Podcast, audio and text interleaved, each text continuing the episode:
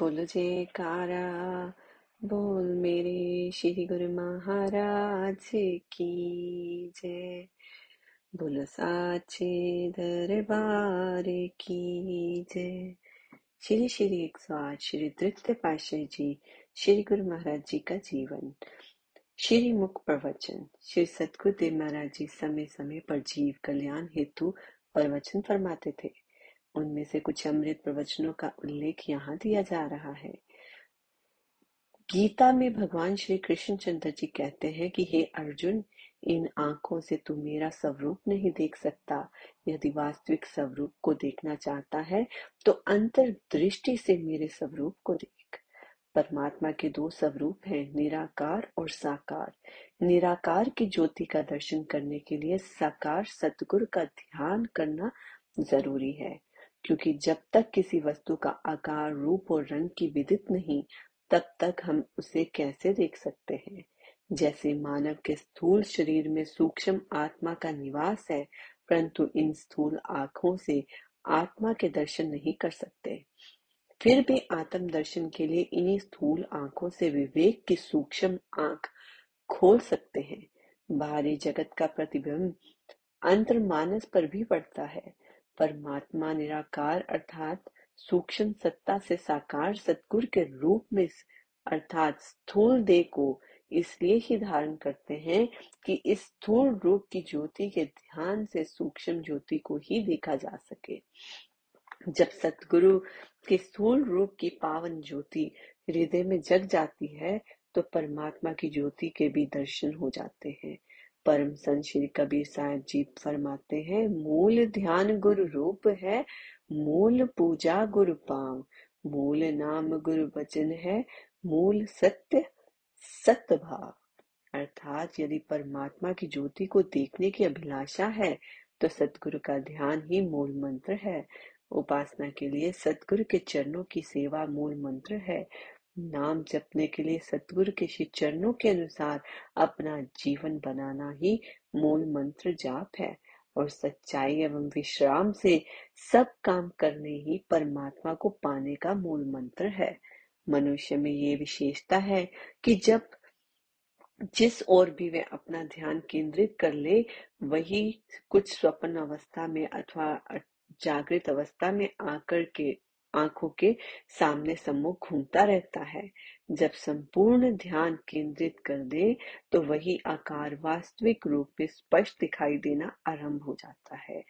यहाँ तक कि कई बार तो एक रूपता की स्थिति भी बन जाती है। अब विशेष ध्यान देने योग्य बात यह है कि मनुष्य तो अपना ध्यान किस किस ओर केंद्रित करना चाहिए? मनुष्य को वास्तविक उद्देश्य क्या है? मनुष्य का वास्तविक उद्देश्य तो मालिक की प्राप्ति करना है, जिसका स्वयं ये अंश है। उसी अंश में एक रूप हो जाना ही इसकी मंजिल है। अभिप्राय ये हुआ कि अपनी मंजिल पर पहुँचने के लिए अपने ध्यान को भी लक्ष्य पर केंद्रित करना पड़ेगा, तभी लक्ष्य की प्राप्ति होगी। लक्ष्य कैसे मिलेगा? ये स्थूल, सूक्ष्म जब अपने ध्यान में समस्त धारा श्री सतगुरुदेव महाराज जी ने ध्यान में केंद्रित कर देंगे तो यही स्थूल रूप में श्री सतगुरुदेव महाराज जी की श्री छवि सूक्ष्म रूप परमात्मा अथवा आत्म ज्योति के दर्शन करा देगी। श्री गुरु रामदास जी महाराज जी भी फरमाते हैं, गुरु जेवड़ू गुरु जेवड़ू, दाता में अवरु, कोई राम हरिदानो हरिदानो देवे हरि पुरखु निरंजन सोईरा। सतगुरु से बढ़कर और कोई नहीं है। वही परमात्मा का मिलाप कराते हैं। वह स्वयं ही हरि है। वह अलग अगम तथा अगोचर है। यदि परमात्मा के मिलाप की अभिलाषा है तो सतगुरु की शरण में जाकर उनके श्री वचना अनुसार जीवन बनाकर श्री छवि का ध्यान करते हुए उस दिव्य ज्योति निराकार स्वरूप के दर्शन होंगे। यही वास्तविक मंजिल है, जिसे पाना मानव का ध्येय है। प्रवचन नंबर दो।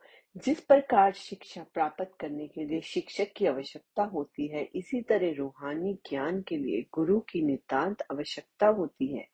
रूहानी पढ़ाई के लिए दृढ़ निश्चय और तीव्र इच्छा होनी चाहिए, क्योंकि आंतरिक ज्ञान प्राप्त करना कठिन है।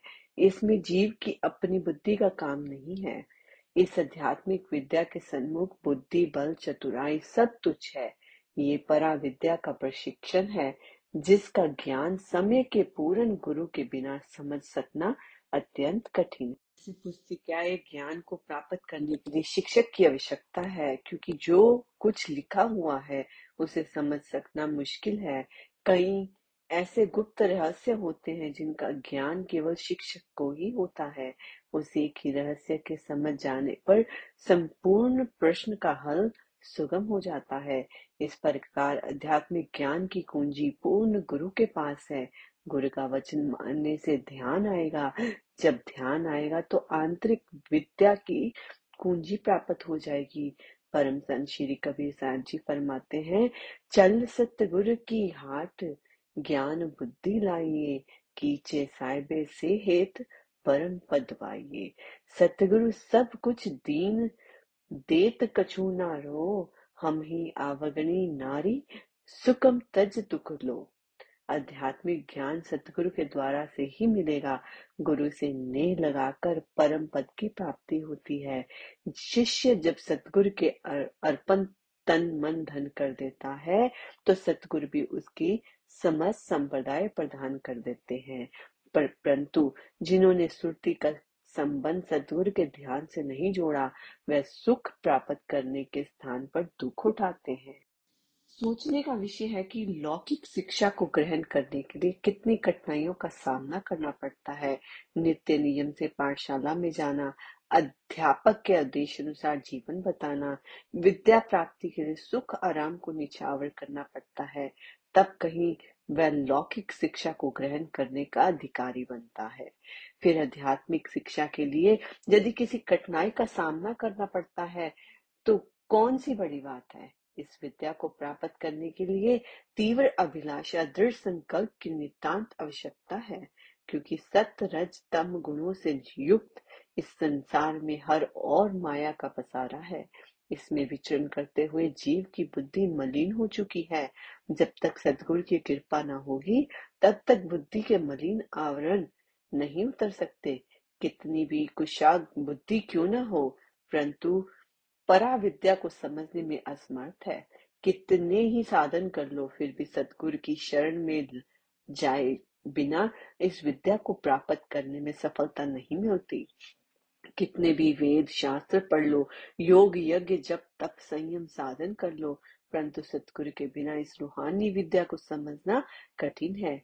आत्मिक आनंद, मानसिक शांति को पाने तथा आध्यात्मिक विद्या को ग्रहण करने वाले जिज्ञासु को श्रद्धा, विश्वास और प्रेम युक्त होकर सतगुरु की शरण में जाना अत्यंत आवश्यक है।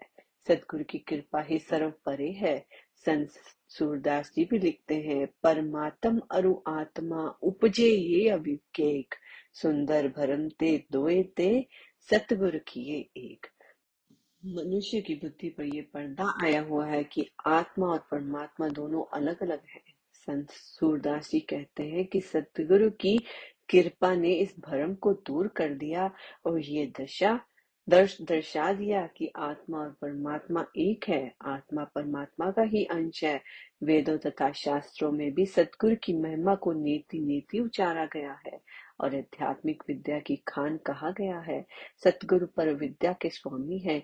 यदि इस ज्ञान की ज़रूरत है तो आध्यात्मिक पाठशाला में आकर आंतरिक कपाट खोलने का ढंग सीखो और आत्मिक आनंद प्राप्त करो। एक दिन प्रवचन हुए, ये मन सभी विकारों और इंद्रियों को सेनापति है। काम, क्रोध, लोभ, मोह, अहंकार तृष्णा, ईर्ष्या, पाँच ज्ञान इंद्रियाँ तथा पाँच कर्म इंद्रियाँ। ये सब मन ही मन की सेना है। लेकिन इन सब में से आँख, ज्ञान इंद्रिय का मन के साथ घनिष्ठ संबंध है। ये मन का वज़ीर है।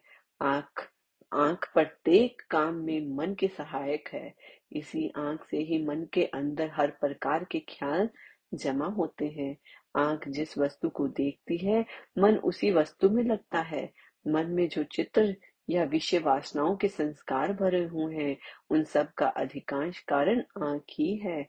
जैसे मन में बुरे विचार आँख के द्वारा प्रविष्ट हुए हैं, वैसे ही अच्छे विचार भी आँख के मार्ग से प्रवेश करेंगे।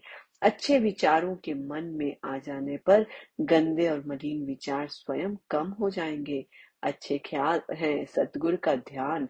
आँखों को सतगुरु के ध्यान में लगाने से अंदर की आँख, जिसे शिव नेत्र भी कहते हैं, खुलता है। शिव नेत्र खुलने से मन जिसका स्वभाव कोए की भांति गंदगी खाने का है, वह हंस की भांति मोती चुभने लगता है, भजन अभ्यास रूपी मोती ग्रहण करता है। मन का स्वभाव बदलने के लिए सतगुरु के ध्यान तथा तस्वर की अति आवश्यकता है। इसके अतिरिक्त मन का लगाव जिस वस्तु के साथ हो, उस वस्तु को सदगुरु के अर्पण कर देना चाहिए ताकि मन संसार की वस्तुओं से हटकर सतगुरु के ध्यान में लग जाए। सतगुरु का ध्यान आने से मन में से ये विषय वासनाओं के संस्कार दूर हो जाएँगे और सतगुरु का ध्यान आकर्षित हो जाएगा। सतगुरु का ध्यान ही परमात्मा की वह दिव्य ज्योति है, जिसके सन्मुख बाहरी जगत की सब ज्योतियाँ तुच्छ है। इसी दिव्य ज्योति का दर्शन करने के लिए ही योगी योग साधना तत्पिश्वर तप और ऋषि मुनि यज्ञ क्या करते हैं। आँखें मूंद कर प्रभु का ध्यान करते हैं और कितने कितने वर्षों तक समाधि में रहते हैं। सदगुरु इस युक्ति को सरल ढंग से बताते हैं कि संसार में रहते हुए इन्हीं स्थूल आँखों से ध्यान करने पर सूक्ष्म स्वरूप तक पहुँचा जा सकता है। बोलो, जयकारा, बोल मेरे। श्री गुरु महाराज की जय।